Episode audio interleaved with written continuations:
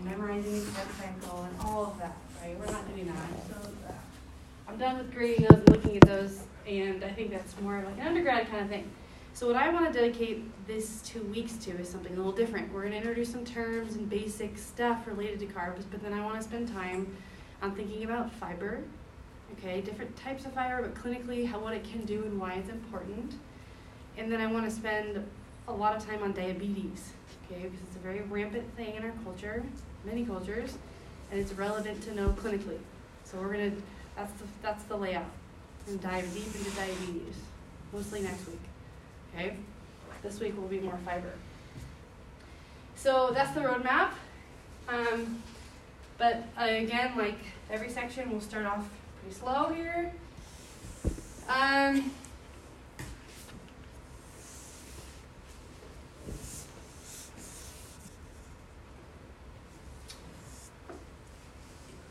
okay, so for today's objectives, we're going to think about how they're classified. Um, we're going to think about different ways you can think about dietary fiber, how different ways it can be defined. We're going to think about why and explain why fiber is such an important part of a diet, a healthy diet. Um, and then, yeah, we'll connect it to some suggested mechanisms, like I mentioned before, because there is some evidence that, some actual scientific evidence that connects um, fiber's ability to lower your cholesterol, for instance. Um, and then we'll think about digestion. Okay. And some of these objectives will bleed into the second lecture. Um, but a lot of it we'll touch on today. Okay, so thinking about carbohydrates, we're basically thinking about plants. Um, yes, you could argue that animals make glycogen, right? And we eat animals. But um, that glycogen is really quickly depleted when rigor mortis sets in, when the animal dies. That glycogen is depleted. We're, basically, you're thinking about plants. You're thinking about consuming carbohydrates. Okay. Um, you're familiar. I know you're familiar with monosaccharides and disaccharides and oligosaccharides and polysaccharides. Okay. We're going to discuss these, um, and yes, it will be lots of review, um, but it will allow us to set up our next conversation and some of you might like the review. Okay, so one way you can classify carbohydrates is based on the degree of polymerization. Okay, um, and so that's what you have over here, these different classes. And there's um, different um, dietary sources listed here. Let's see if the sugar alcohols are in here. Oh yeah, the sugar alcohols. Um, they're included here. You don't absorb polyols sometimes called sugar alcohols are also called polyols. Um, but they do provide sweetness, okay? And we'll talk about them a little more in a little bit. Um, and then you have the oligosaccharides, so this is anywhere from three to nine. Um, and maltodextrins, we'll talk about this, okay? You'll see maltodextrins are typically commonly seen on labels, right? This would be like a, a textural component to the food or sweetness. Um, these non-alpha glucans and alpha glucans, this refers to if we can digest them, and we'll discuss that as well today, alpha glucans and non-alpha glucans. Um, these include things like raffinose, stachyose, fructo and galacto-oligosaccharides, and so forth. Inulin and poly, as seen on a few labels. We'll talk about these. The last category we'll talk about is the polysaccharides, and that starts um, what we can digest here. The non-starch fibers, um, starch is what we can digest. The non-starch are the fiber molecules, okay, non-starch, and those that we do not digest. Um, and these are commonly components of cell walls in plants.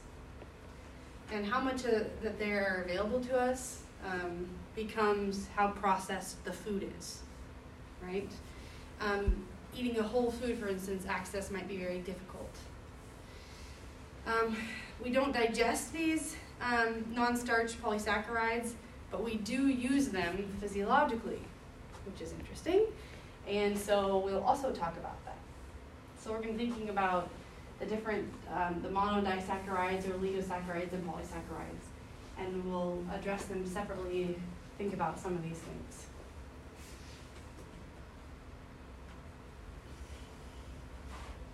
Okay, so first the monosaccharides. You don't need to reproduce or draw these. Um, just we're just looking at them. Okay, all six carbon sugars here. Okay, glucose and galactose, pretty similar. Okay, and then fructose, as you can tell, looks a little bit different. Okay. Glucose, fructose, galactose.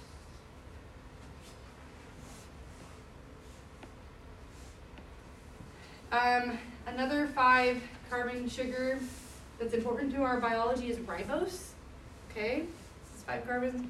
We consume, we also make ribose. You probably are somewhat familiar with the pentose phosphate pathway. I really it's the pathway that always gets like minimally addressed and then you move on. Uh, we'll talk about a little more in micronutrients. There's some important, some relevant information for that pathway. I'm thinking about some of the B vitamins and so forth, but um, at any rate, we make and consume ribose. Um, and we'll talk more about why it's important to our biology in a little bit.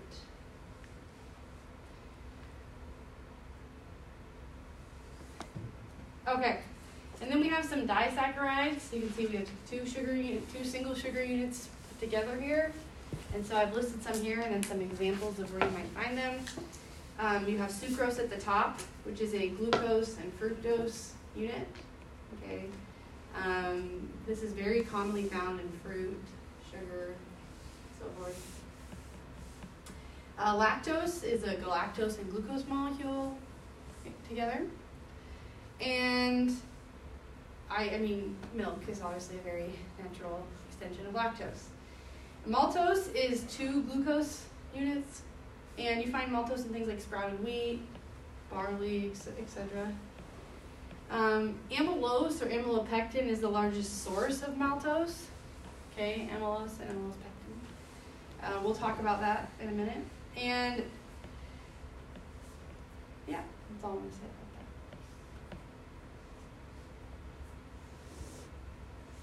that. There's also a two trehalose is another disaccharide that is also two um, glucose monomers.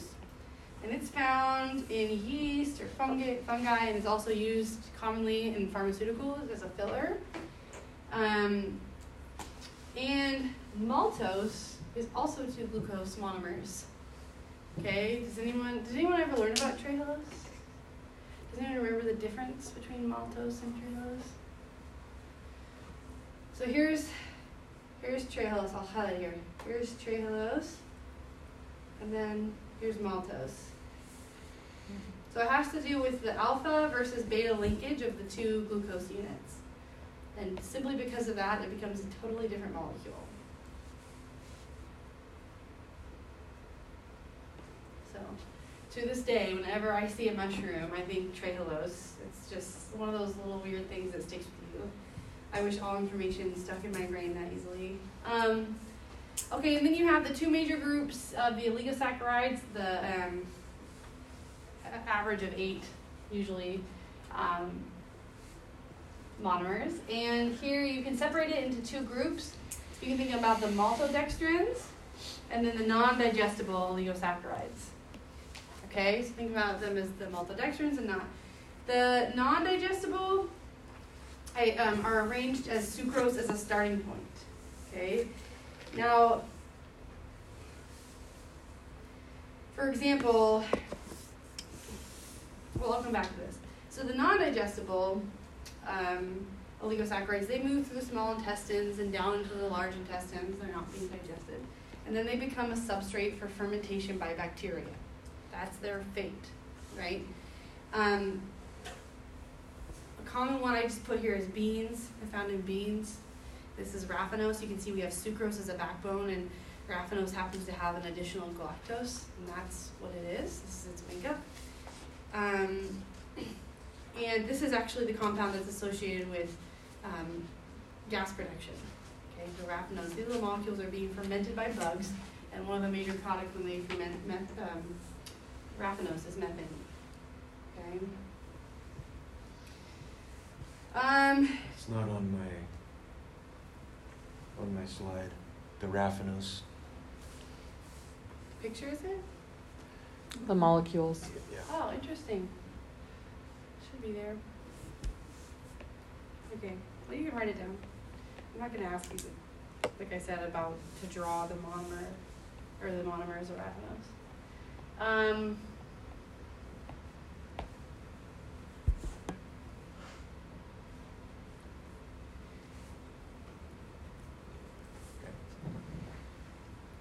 Okay.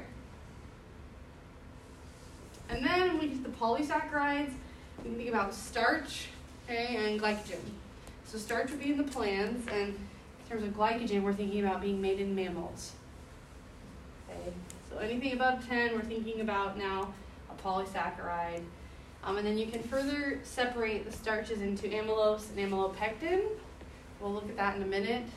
Basically, it has to do with branching, how it's classified.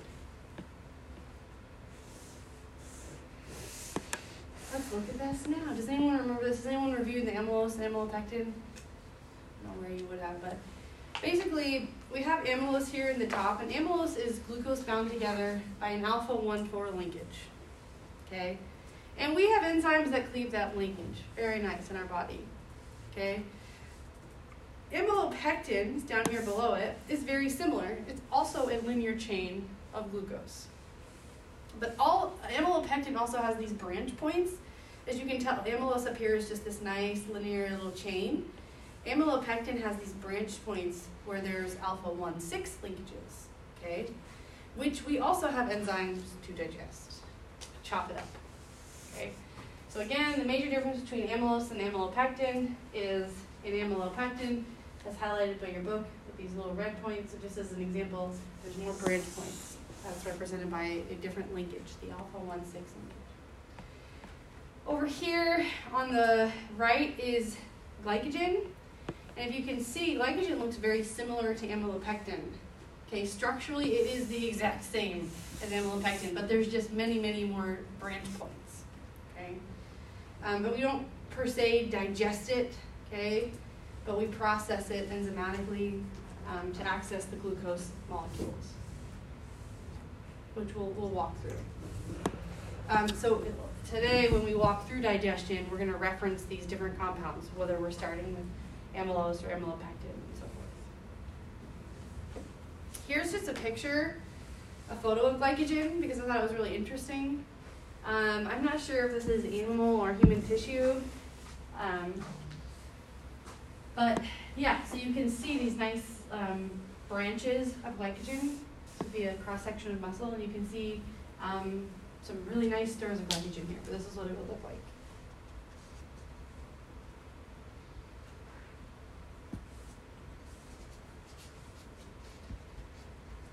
All right, I want to talk about the non-starch polysaccharides for a little bit. Um, the classification systems, what they look like, um, and then potential and some established health benefits. Okay, so fiber, most importantly, first of all, can be divided into two sections soluble and insoluble fiber.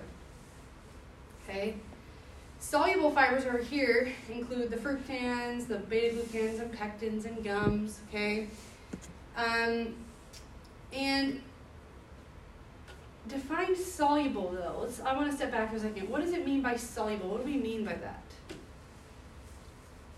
Dissolves in water. Yeah, so yes, exactly. So basically, it means it's soluble in water. If you stirred with water any of these soluble fibers, um, for instance, you're probably familiar with Metamucil, right? It's um, supplemental version of, of soluble fiber. If you stirred it in water, if you put in the right amount, right, and you stirred it up, what would happen to it?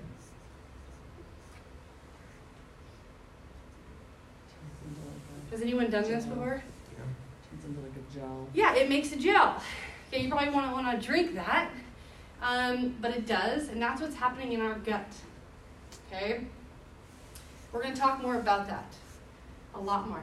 If you took a spoonful of cellulose and you dumped it in the glass, it would just fall to the bottom. It's insoluble. Okay, um, and so also another way of thinking about this that we'll talk about in a moment is viscosity. So you can think about viscous or non-viscous classifications of fiber. Now, I, you don't know how many times, even even yesterday, with a, you don't know how many how many times you'll come across this fiber conversation. Even the other day, the physician or my mother-in-law was recommending fiber. It's like, well, what kind of fiber, right? That's a huge because we'll look at today. There's major differences in the function of soluble versus insoluble fiber, right? There's very big differences. Um, and you're going to get in the clinic and you're going to be talking someone's going to ask you about fiber or something and you're and you're going to get your wires crossed it happens it's like is it soluble is it insoluble and you're going to be trying to sort it out it's just what happens so i don't have anything like i don't have a secret to that but i do my little um, way that i try to remember is soluble is slow right soluble forms the gel and you'll learn today and the next lecture how it slows things down so if you're trying to remember the difference between the action that you need or want, soluble is slow. Okay? Um, and we'll revisit that.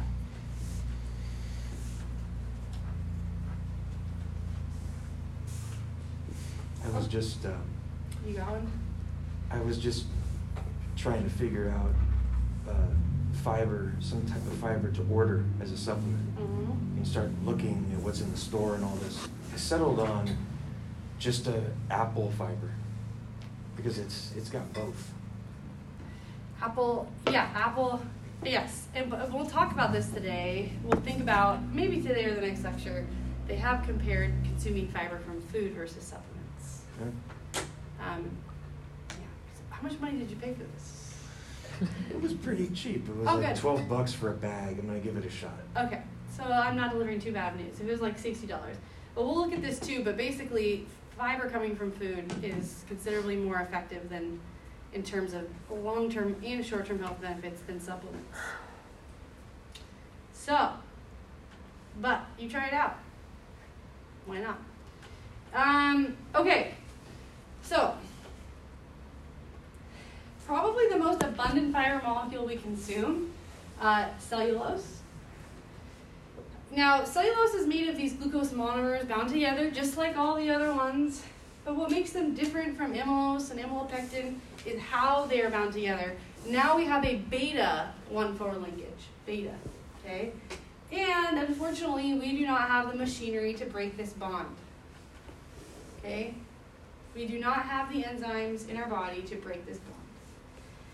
Um, it's a very rigid, linear molecule.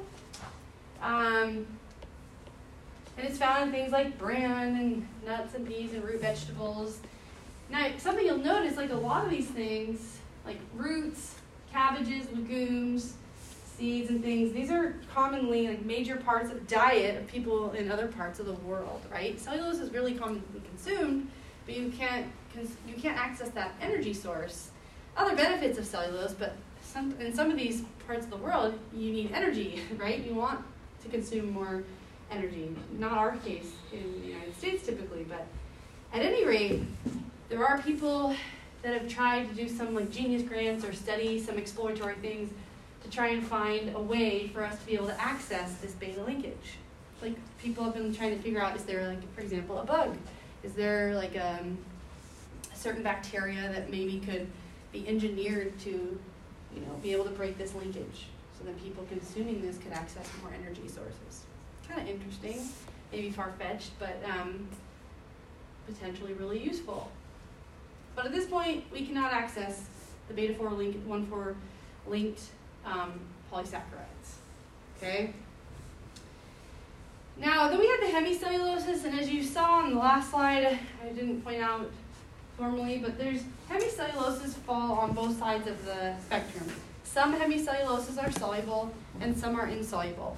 So it depends on the um, makeup of the compound. Um, but any of these sugars as a backbone, basically there's a formula you can think about um, here on the top. Any of these can be a backbone to these hemicelluloses, and any of these can make a variety of side chains. So as you can imagine, depending on the backbone and the side chains, it would lead to a variability in solubility. Okay, and you can think about all the different combinations to come up with for this.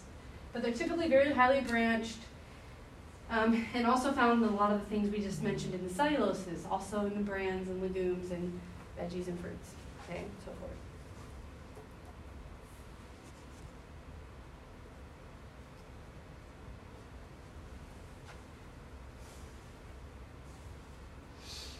Okay, then we have the pectins, okay, this is a soluble fiber. We think about contributing to the nice gel, right? I Think if you make jam, don't let me fool you, I don't make jam. Does anyone make jam in here? We think about pectins, right? Adding pectin maybe. Um, that's how this works. Um, this is typically you think about the pectins found more in the flesh of the fruit and vegetable versus the skin. Okay? So I'd be curious if your apple supplement is probably a mixture. I bet you they took some from the skin and from the flesh, is what I'm guessing they did. So I'm guessing.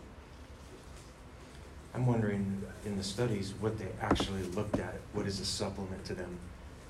Did they just use, I don't know, some, some of the fiber supplements are just one, I can't remember the name of it, but, Metamucil probably, um, the big one. that's a soluble. I was trying to get a blend. The supplements that are insoluble, unless you're looking at, uh, psyllium and that whole area, um, there's some, there's some cellulose that they'll sell. And so if the research is looking at just that, I'd say, okay, whatever. Hmm, interesting. All right. All right, then we have the lignans. Um, they're basically composed of a bunch of phenol units. I've shown some examples at the bottom. Um, and these are, this is an insoluble fiber, and again, very highly branched. And typically, I always think about carrots. Have you ever had a carrot that's like really hard that you can't bite into? That's probably a high lignin content. You ever that problem? Um, but that's what I typically think about. Um, but they're found in other things like wheat um, and some other fruits with seeds. So the lignans.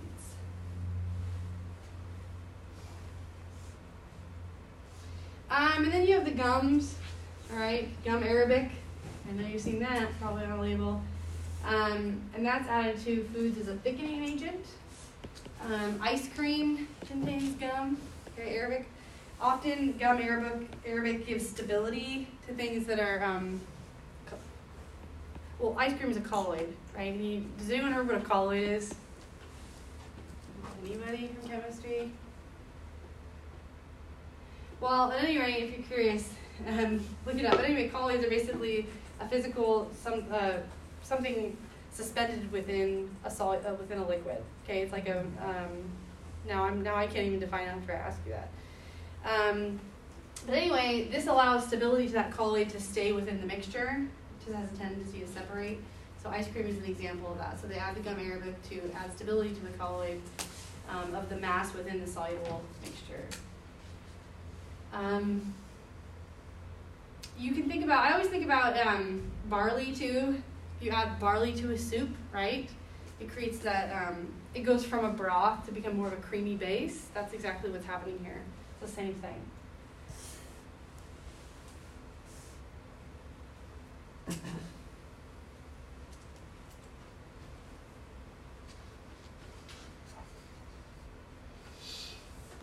All right, so this is from your book.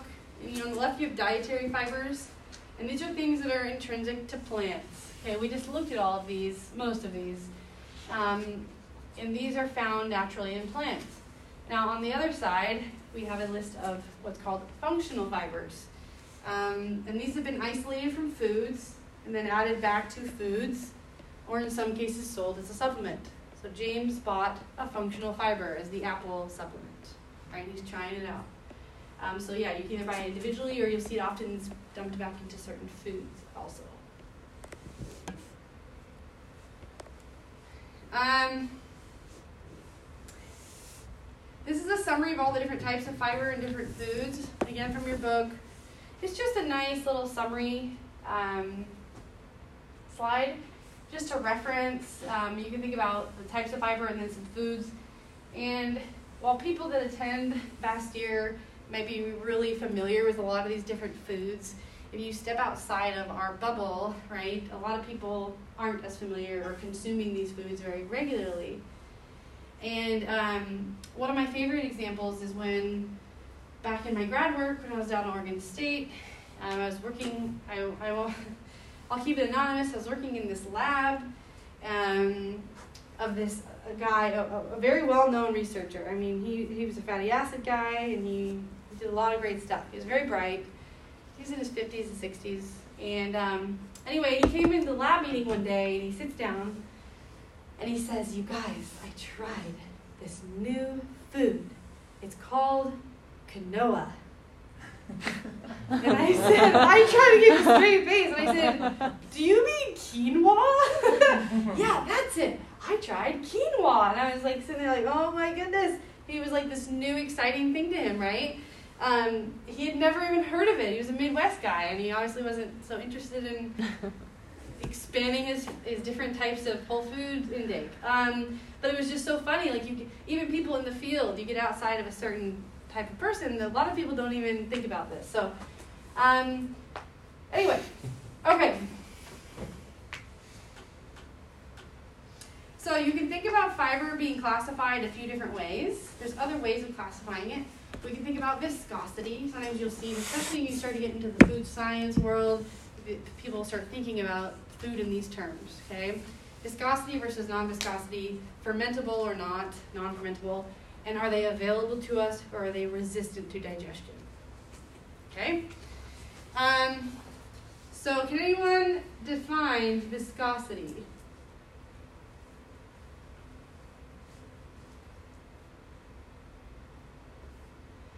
I guess So like, just- oh, sorry. What were you gonna say? I was just gonna say like maybe how heavy it is, or like when it's digested and it turns into that. Gummy, gel? Yeah, that gel. Yes, that's what we're thinking about, and just sit back from even from food, just like in a you're in a laboratory, like just a means basic. slow, like like heavy, slow cloudy. pouring. I just remember it being like cloudy versus like more clear.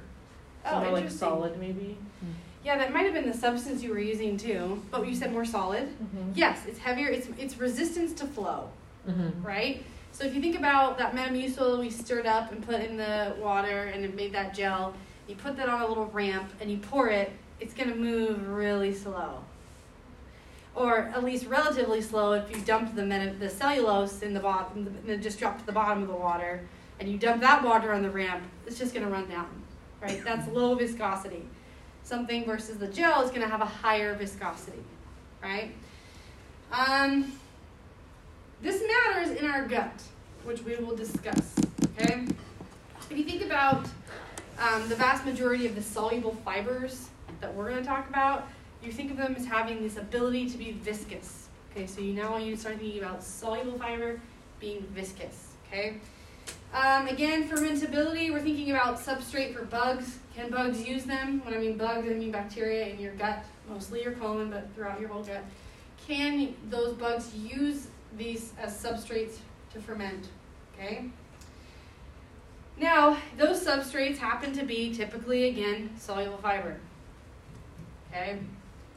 So now we've expanded our definition or our characteristics of soluble fiber to viscous, viscosity, and now fermentability. Okay. Um, insoluble fibers, just to be clear, insoluble fibers are typically not viscous, and insoluble fibers are typically not fermentable. Okay? What I say about the right name. Some are, because we get into that little strange group of the hemicelluloses, right? Depending on how they're built, changes their variability of solubility and or fermentability. But um, in general, this rule will apply. It's a good basic rule. And then you have this classification of available versus resistant. Um, and again, available means we can access them to digest and use for energy, and we utilize them. And resistance means they are resistant to our digestive enzymes. Okay, and so that's the next place I want to head is I want to walk through each of these separately. Okay.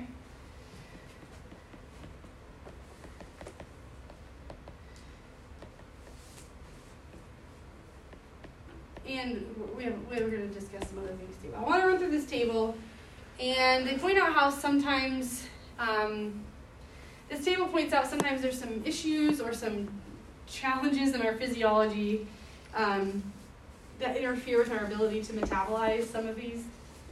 So you can see there's categories over here. Uh, we have available carbohydrates and resistant, okay? And within the, uh, you can separate them, think about sugars, right? So these would be more of the individual units, monomers, um, and then you can think about starches, the larger um, oligosaccharides, and so forth. So for example, how this table is, works is, for example, fructose is shown as, it's largely metabolized by the liver, okay? And hepatocytes take fructose out of the blood and convert them to glucose molecules, okay? This would be an example of them connecting what these sugars do. Now we have starches. Again, they're available carbohydrates from that starch will ultimately be glucose when we metabolize that starch.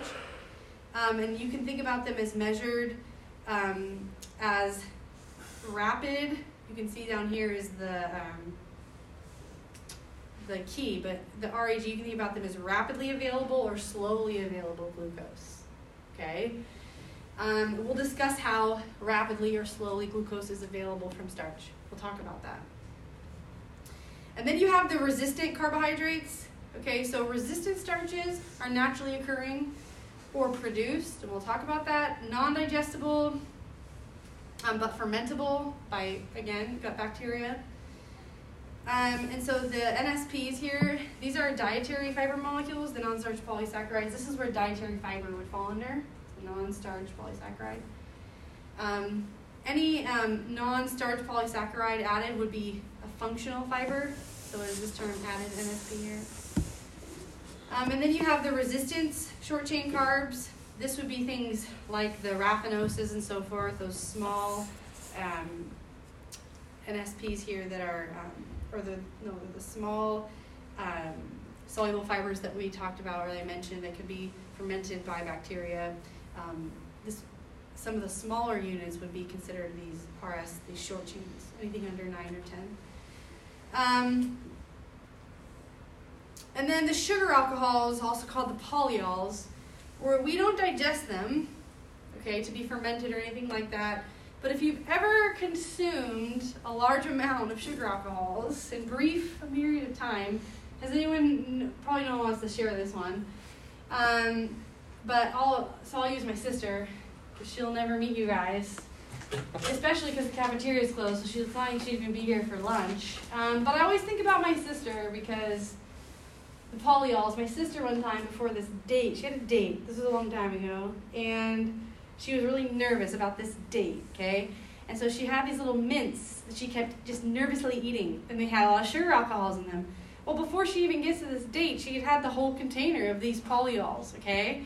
long story short, for my sister, the date ended very shortly, and she was in the bathroom mm. with some very high GI distress. Okay? Now, why, with someone that consumed all these sugar alcohols in a brief amount of time, why was my sister in the bathroom? Okay? Does anyone have any idea? It's directly related to this high consumption of polyols.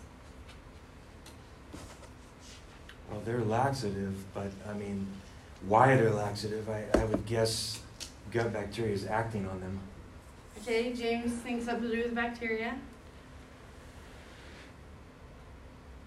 Well, if you think about it, why this would result in something like diarrhea is because you have this massive, you're presenting this massive solute load to your gut, right? And so what happens when you have this really high solute load? You have an infusion of water to dilute that solute load, and that is what the that's that's what promotes elimination. I'll put it that way. This applies to other supplements too and other micronutrients. You can think of any time you present a high load to the gut, this is could be a response. Anyway, I always think of my sister when I think of the, the polyols. Um, but again, we don't digest um, typically. As you can see, there are some exceptions, but in general, I want us to think about them as non-digestible. Okay. So, then you can think about um, glycemic versus non glycemic contributors to our diet. Glycemic things we consume and we assimilate. Um, not to say per se they are glycemic and raising our blood sugar. Okay, that's a different conversation. But they're converted to glucose like molecules um, glucose or glucose-related molecules in the liver. If they have that capability of becoming glucose or glucose-related molecule, they are considered glycemic. Okay? Um, non-glycemic is things we don't assimilate. So the polyols. Uh, which I like that name because sugar alcohols are actually not alcohols, chemically speaking, so this is more like an appropriate name for them, polyol. Um, resistant modified starches, and then we see fiber here listed here, the non-starch polysaccharides. These would fall under um, the non-glycemic classification. Okay. And then you can think about um, the category, thinking about increasing stool output or having no effect at all. Um, so here we have our resistant starches here. Where do they fall under here? Um, you can again think about um, the idea, well, I'll just leave it here. Um, we're going to walk through some of this in a minute.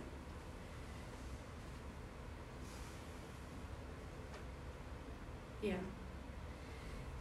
Below you see, well, what I'll just say here is um, you have this idea of, again, increased solute load. If you can't digest, for instance, lactose, right, if you're lactose intolerant, or you can't assimilate fructose, um, which there actually is a large percentage of people who experience fructose malabsorption, which is really interesting. Um, and then you have the non, again, the fiber here, the um, non-starch polysaccharides, um, and their associated benefits with fecal bulk. So this would be, this is what we'll generally think about for insoluble fiber is our ability to increase stool output, um, and we'll talk about that. Um, yeah, and then and then there are no effect. There are a variety of mono or di or oligo um, that have no effect on our stool weight, and we'll see why in a little bit.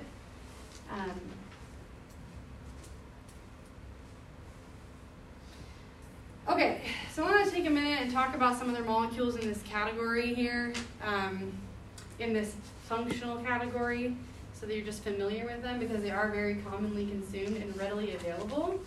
So I want to talk about some of these functional fibers, um, and then we'll take a break. So we have inulin, you're probably familiar with, is derived from chicory. So here up above you'll see um, when they want to add fiber, like on an ingredient list, a very common way, whether it's a bar, or drink, you'll probably see inulin there. So up above us, here's this picture. This is chicory root, okay, um, before it's been processed to extract the inulin. Um, inulin is also very, very highly abundant in breast milk, which is kind of interesting. Um, and it is considered a prebiotic food. Okay, it provides a really nice substrate for bacteria. And it's found in other things I've listed here asparagus, garlic, onions, so forth.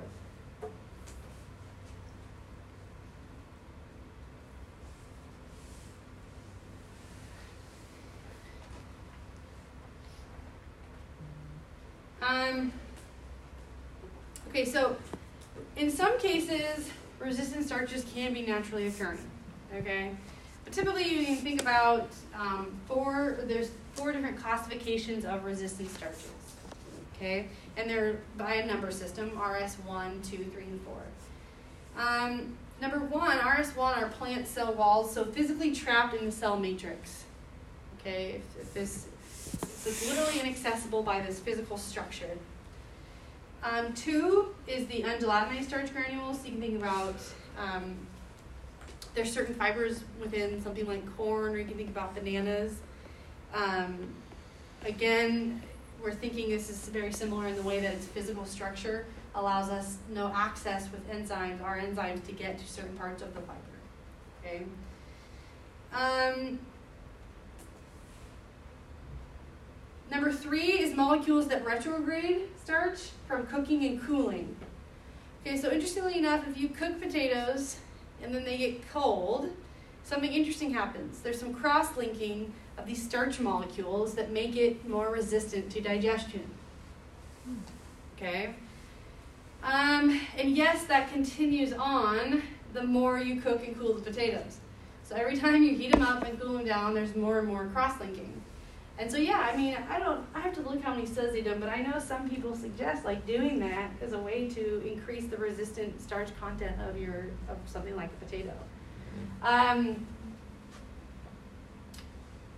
and then four, we have chemically modified starches.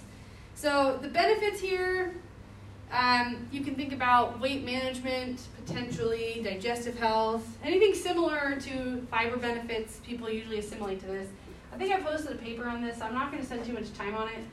Um, but as you can see, some of the resistant starches can be thought about from coming from foods or functional fibers, both categories. Um, but they have tried to quantify people consuming as part of their diet every day. Um, their the, the general suggestion is 20 grams a day for that benefit. Okay. But it's just kind of interesting to think about, and you will probably see some of this depending on what your kind of literature you're reading.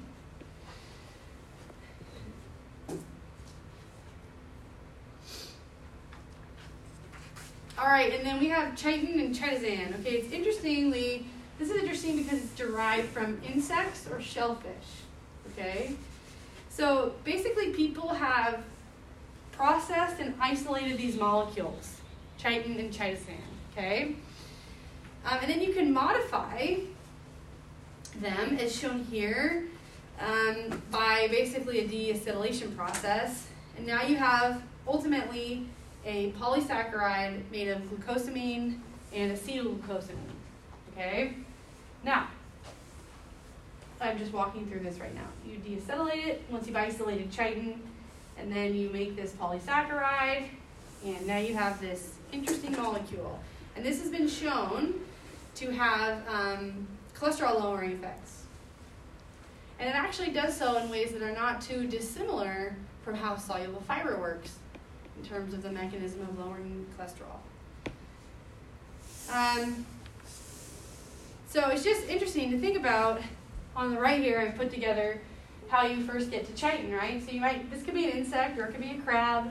Basically, maybe someone serves crab at a restaurant, and then the shells are recycled and given to someone. I don't know. I'm sure there's some connection to the supplement industry, but you get those shells, and then you decalcify those shells. You get rid of strip them and then you deproteinate them, okay? And then you remove the color, and then you isolate the chitin from them, okay? And that chitin is then available, okay? And then you take this chitin and you deacetylate it, and now you have chitosan. Okay, those are the two compounds you're thinking about. Yeah. Um, next to the one four, is that a little bicycle? It has a little bicycle next to the one Instead four. Is it supposed to be an alpha? I was oh like, oh. goodness. Oh my goodness. Yeah, I'll fix that. you didn't learn that in chemistry? Bicycle one four. Let me make a note to fix that. I like zoomed in and I was like, that's not the sign.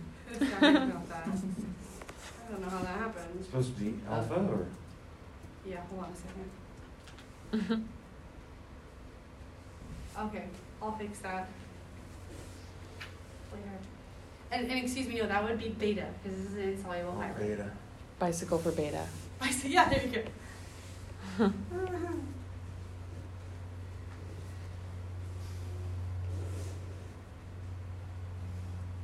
and this would be the basis too of you guys have probably there's a very common joint supplement. What is it called? Chitosan gluten. Um, there's a fancy name for it that people take for um, joint pain. Yeah, it's chi- it's something I don't even know the name of it. My neighbors even gave it to their dogs for their joint pain and to help them. Um, but there's also I, I um, my brain's escaping right now, but it's also um, the backbone of that supplement is also. Is it chondroitin? Maybe that's what I'm thinking of. I don't know what I'm thinking of. Okay, then we have psyllium. This is Metamucil. This is what I was talking about earlier, Metamucil. And again, up here you have the psyllium here. Um, and when you can basically isolate from the husk, okay, of the psyllium seeds. You can see down here, there's this mucilage here. And this just happens to have this mucilage from inside that husk, just happens to have a really high water binding capacity, okay, which provides that viscosity to form that gel.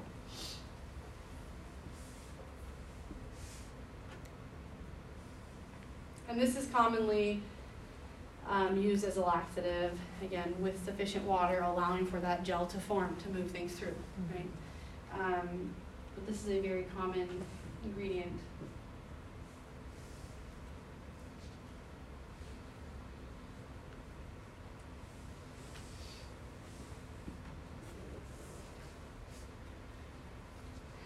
All right. Um, let's see here. We have about 10 more minutes. Do you guys want to keep going or do you want to take a break and finish up? Keep going. Do you have a preference?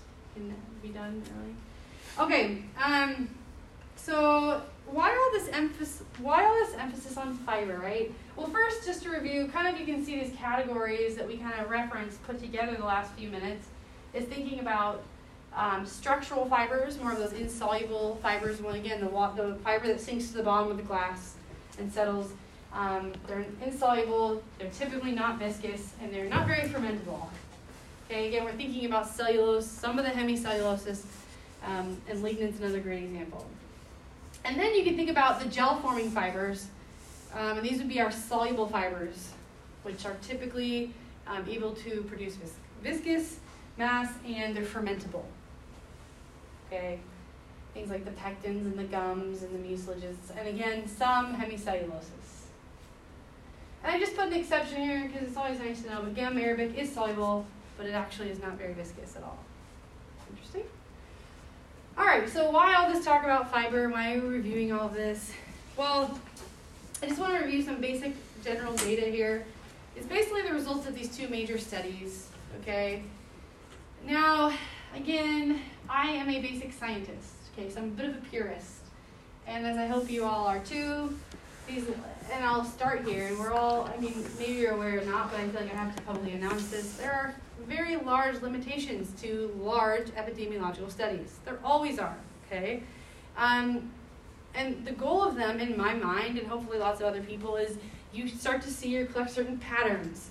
And then from those patterns, you further investigate down into more basic science and you unveil if there's any um, relevance to what was seen in that pattern, right? But until it's followed up with actual studies, it's just kind of an interesting observation in my mind, okay? Um, but that being said, um, I want to look at some very large studies. Some of them include almost a million people. They compiled data with a very large data set, which is interesting. How many of you have covered relative risk yet in stats, biostats? Have you guys covered it yet? Really? I mean, we've looked at this type of graph, and we know like the 95% CI thing, which is triggering me. Which has triggered you? yeah. I'd like you all to calculate something for me right now. Oh gosh. Um, no, I know. Stats is one of those things, man. You just gotta just take it head on until you get it. It'll be a while. Um, and you're not alone. you're not alone. Okay, um, so well, let me step back. So there's this is I'm introducing this. This is a compilation data of almost a million people, so over 900,000 people, across six different prospective cohort studies. Okay, and they're interested in looking at relative risk in mortality. Okay, so that's a pretty easy endpoint, right? Death, and it's like comparing highest fiber intake and lowest. Okay, and then in some studies they separate the different quartiles or you know quintiles and thinking about you know where you fall in your fiber intake. And in this case, the highest fiber consumption group was 30 grams, and the lowest was 15. Okay? This should be in our, it's probably in the next lecture, but the average intake in America is 15 to 18 grams per day. So that would be on the low end, right? All right. So it seems like a tight range. Um, but there actually seems to be a very large um, difference in mortality rate when you get anywhere when you move from that 15 grams to 30 gram jump in fiber. Um, so, and again, I, I, I'll talk about this again in the next lecture, but the, the estimate for your for a, a person is 14 grams of fiber per thousand calories consumed. And that's how you get to the reference for men and women, generally 28 to 32 grams, averaging at 30. But some people that need or consume more than, you know, two or 3,000 calories, they're not even anywhere near their fiber needs, right? The average is around 15 grams in our country. Um, okay, with that in mind, consider this. So look at our relative risk here. You see this bar of 1. And relative risk of 1 means there's no difference in this study. There's no change in risk depending on how much fiber you ate. No change, no difference. Or no protection or harm. That's how you could think of it. If you go above 1, if you cross 1, you have increased risk of your outcome. In this case, we're calculating mortality. But if you go below 1, you have a reduced risk of dying because of your fiber consumption. It's associated, right? We're not saying this causes this, just an association outcome. Um, and then this shows because you have these really nice tight confidence intervals. Anytime a confidence interval doesn't cross over one, you have um, a significant relationship. And you can see none of these confidence intervals, well, one of them, five of the six studies showed significant effects of protective effects of fiber. Right, this one study here, the confidence interval crosses one. So that is not significant for our conversation. But the other five studies show um, a very tight confidence interval, tighter, you could say. So basically, what this says is if you ate more fiber, you lived longer. Um, relative risk, let's look at some numbers of 0.77 down here, the overall, so you can now you can compile data and come up with an average of all this data.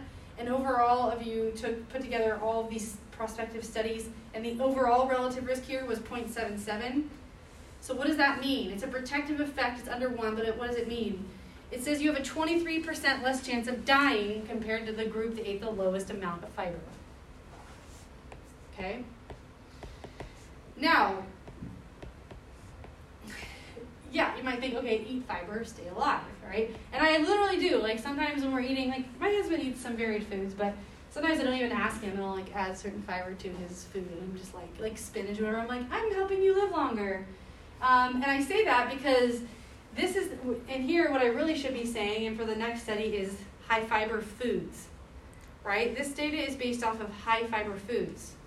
And that becomes important because you can't say fiber is going to save your life, but people who eat high fiber foods that happen to contain a lot of other nutrient, they're very nutrient dense foods in general, right? And you could also say people that eat high fiber foods tend to do a lot of other things that promote their health, right? So yeah, as you can say, there's limitations to these big studies. But this, these relationships I'm describing are associated with eating foods that are high in fiber. So I should be more specific. You eat foods that are high in fiber, you are more likely to stay alive longer. Okay?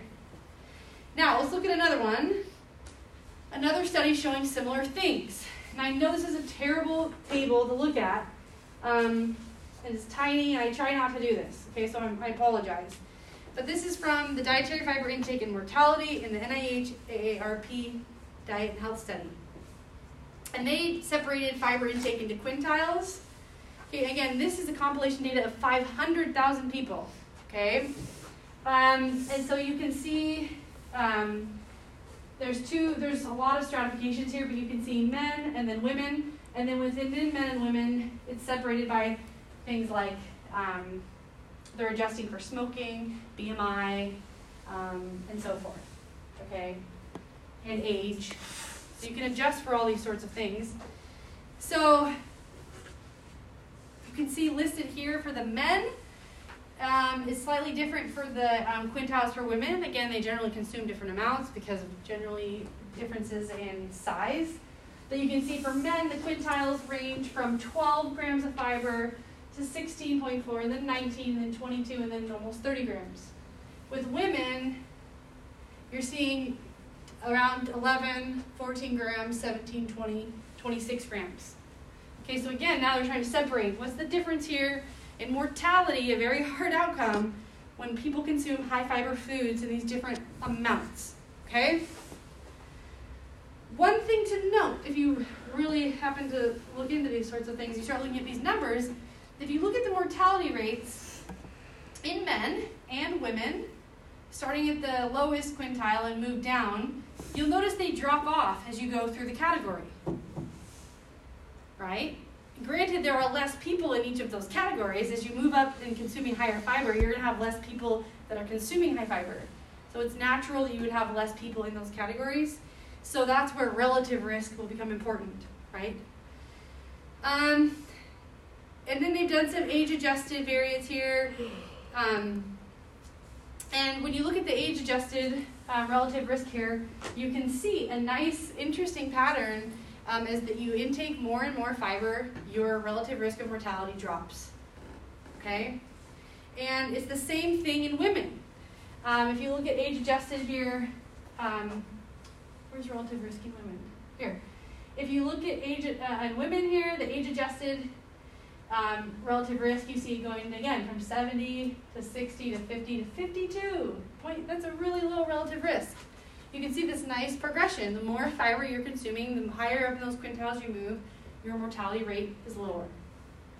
Um, so again, mortality is a nice hard measure, okay, but why is it protective? Okay, again, as I alluded to, there are a host of reasons, a host of reasons, but these studies are so massive. Um, and what they do is, again, how, so how are these studies compiling this data? Well, it's food intake data right? They ask you to give a sample what you're eating, and then there's a number of months or years, and then they do a follow up intake, nine year follow up, five year follow up, right? Starting at, I don't know. This study was starting age 50 to 71, so people start getting older. Um, so anyway, there's all sorts of adjustments they're trying to account for when they do these different stratifications, and there's other um, lifestyle adjustments you can try to adjust for or control for physical activity or BMI and so forth. And you do all these different adjustments, and that pattern still remains. Okay? So again, eat high fiber foods, you will likely have a lower mortality rate. Okay? Can you eat too much fiber? yes, you can. And the but I mean, typically it's going to be an acute. You mean like what will be the negative outcome? Typically, right. it's if you eat consume a large large amount of fiber. I mean, it's a very acute outcome um, just pain, a lot of pain. Mm. Um, or depending, or it could be GI distress, depending on the type of fiber you consume. Um, yeah. And then, I mean, did they differentiate between soluble and insoluble in this study, or? Mm-hmm. Okay. So yeah, that's know. the kind of things that we would be interested in, right? Yeah. Yes, exactly.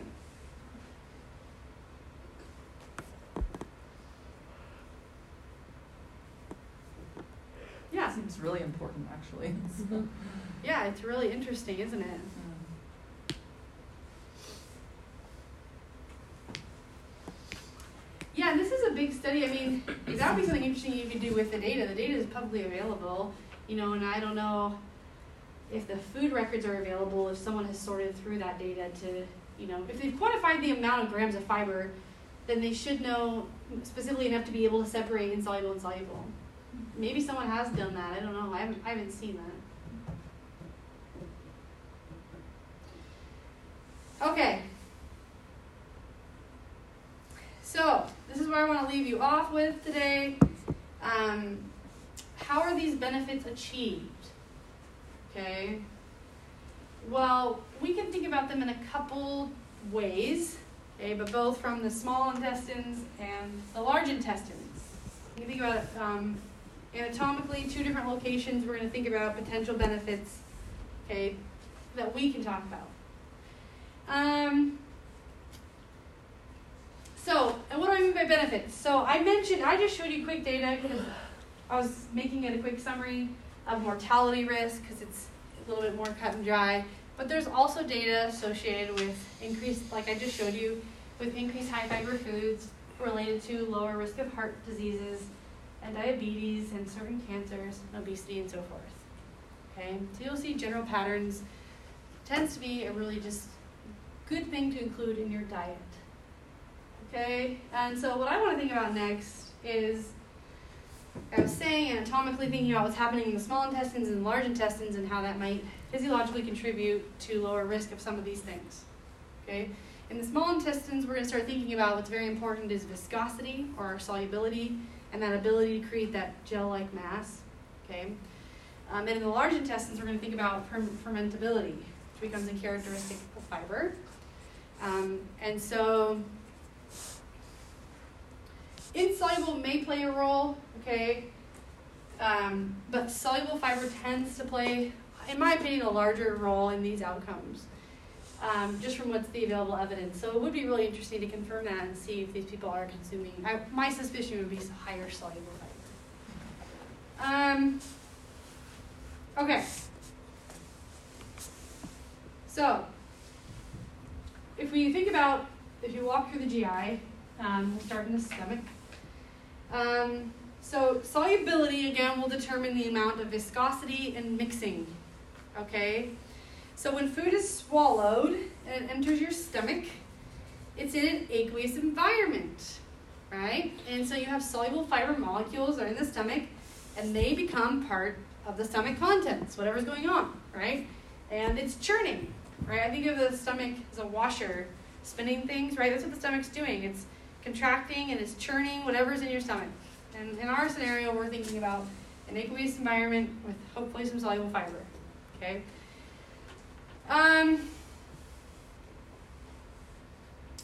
and now, because of this cross-linking of these muscles, um, how your stomach's designed, right? You have this tumbling washer, dryer, moving, and you have soluble fiber and aqueous solution. You created a gel.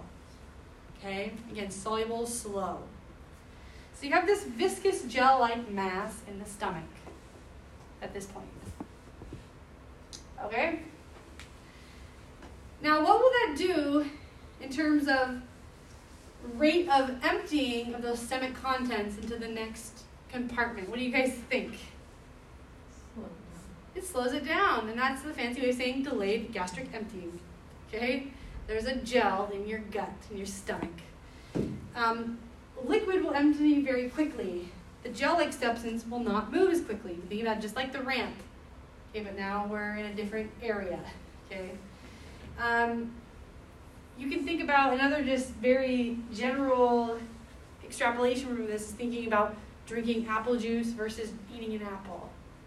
Um, juice will not get you as full or as filling, but you read your blood glucose and it will spike very quickly, right? Liquid moves through the tube very quickly, it's absorbed very quickly. Um, you can eat an apple and you actually chew it, so you actually disrupt the cell wall and expose that soluble fiber. Create that viscous mass. You're going to have delayed gastric emptying, and you'll have a much more gradual increase in blood glucose levels. Okay? Um, so it's much slower. It's, it's basically a time release blood glucose. Um, or it's basically a time release of glucose, and that results in the lower and slower pace of the blood glucose levels rising. Okay? Okay. Non-viscous fibers have little effect, but they're usually consumed together. Right? So like the fiber, the skin of the apple will be something you consume unless you skin your apple. So they're usually consumed together, but they're not going to have um, typically this effect. Um, but they will become part of the viscous mass. So whatever you've consumed, so that's what you think about is all the food that you're consuming becomes part of the gel. It's not like this soluble fiber makes a gel and all the other food. Everything that you consume will be part of this big gel. Okay?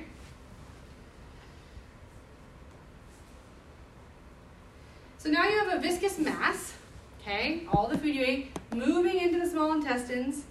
And what does that do for us? Well, interestingly enough, it can entrap or sequester nutrients within this gel-like structure. If you think about it, it's a gel and it's pulling together everything. Is that good or bad? Well, it depends on what the nutrients are, right? Um, but if you think of it as a sponge, right? Or yeah, if you think of this, just bear with me, this viscous gel as a sponge, right? And it's pulling things in and trapping it. The farther in those nutrients are in within this sponge, the harder access it is going to, in the small intestines is going to have to have access to those nutrients, the transporters, um, and so forth to get in to the enterocyte is going to be much more difficult without um, if it's contained within that sponge. Enzymes that might be necessary in the lumen of the gut to digest things, right? Um, or even just to get them up to the brush border to be absorbed. If it's within this gel, it makes it much harder to be absorbed, right?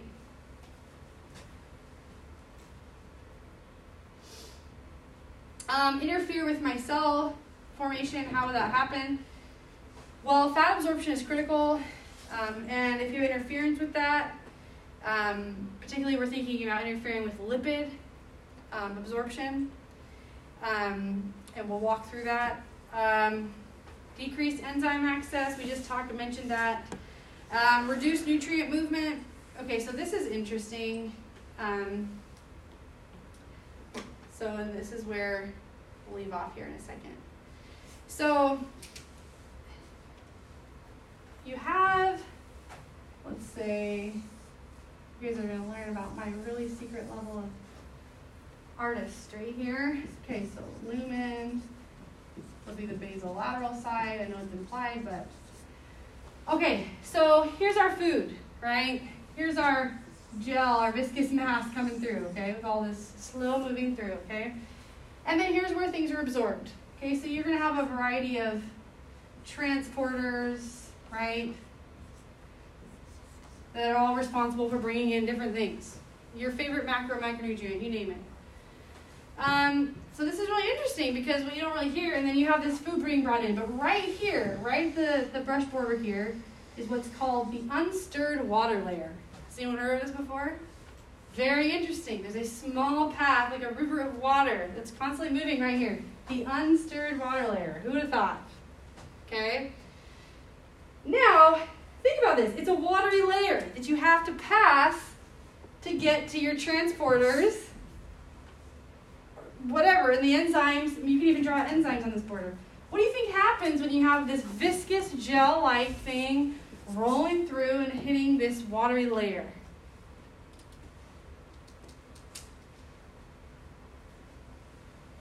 It becomes gel like too. Right? So, what that does is it could have an inhibitory effect on absorption allowing things to get through to these transporters to be absorbed, right? And then what is going to be absorbed or moved in will happen very slowly, right? Because then you have to think about not only inhibiting access, but whatever does get access from this mass will take more time to even get through, right? Because you're moving through a gel now, not water. The fact is, we might eventually still absorb it, okay, as it moves on through the tube, maybe this is the GI, maybe we absorb it down here, but again, there's less transporters, right? A lot of what's happening is up in the proximal small intestines, and it might not matter for some nutrients, but some it can become very important. Things like iron, right? It's only absorbed in the duodenum. You have 12 inches. That's all. It's your shot. And if you miss that and it keeps moving on down the tube, you've missed your chance to absorb iron. Okay? Um, so, I mean, that's an example of a really high fiber diet could lead to decreased absorption of minerals. So like Vanessa was asking, can you eat too much fiber? So yeah, you can think about if you're consistently eating too much fiber and you're not um, consuming enough certain minerals, it could be detrimental, for sure. Um, and again, it's just think about the apple versus apple juice example. If you're eating apple juice, it's just shooting through, being absorbed. You're eating the whole apple, you're creating this gel, which is going to slow everything down not only the timing of up here where it's entering this little sphincter, it's just so it's going to take time to even move to the small intestines. You think about it as like a drip. It's like a like a sand timer is like dripping these little blobs of viscous mass slowly. So you have more of a timed release into the small intestine, so a little bit at a time being released in, so it's slower. Not only that, but once those slow drops actually make it here, it's going to be slower movement hitting that unstirred layer. It's even slower to even get to the transporter and then there's less of it available to the transport to be brought in. And that explains the apple example. This is, this is applied to glucose. Glucose is trapped in here. It's more slowly presented and what's even available here. And that's why you have that slower rise, um, slower and less rise in blood glucose levels. Okay? Okay. Um, so we're going to, and this is what I talked about here, um, and we'll start off with this for the next lecture We'll be thinking about this. Um,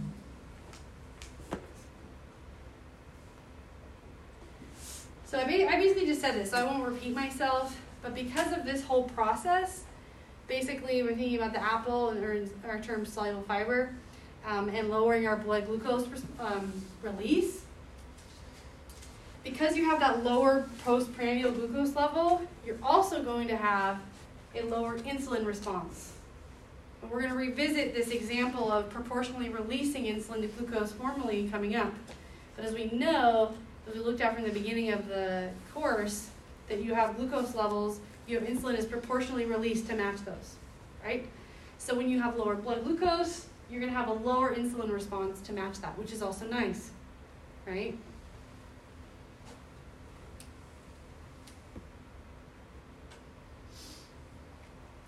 Okay, does anyone have any questions about this right now?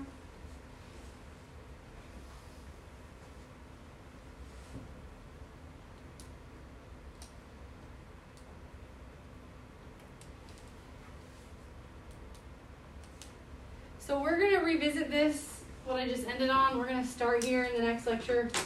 Um, and then we'll um, move on to thinking about formally how soluble fiber lowers cholesterol. Okay, blood cholesterol levels.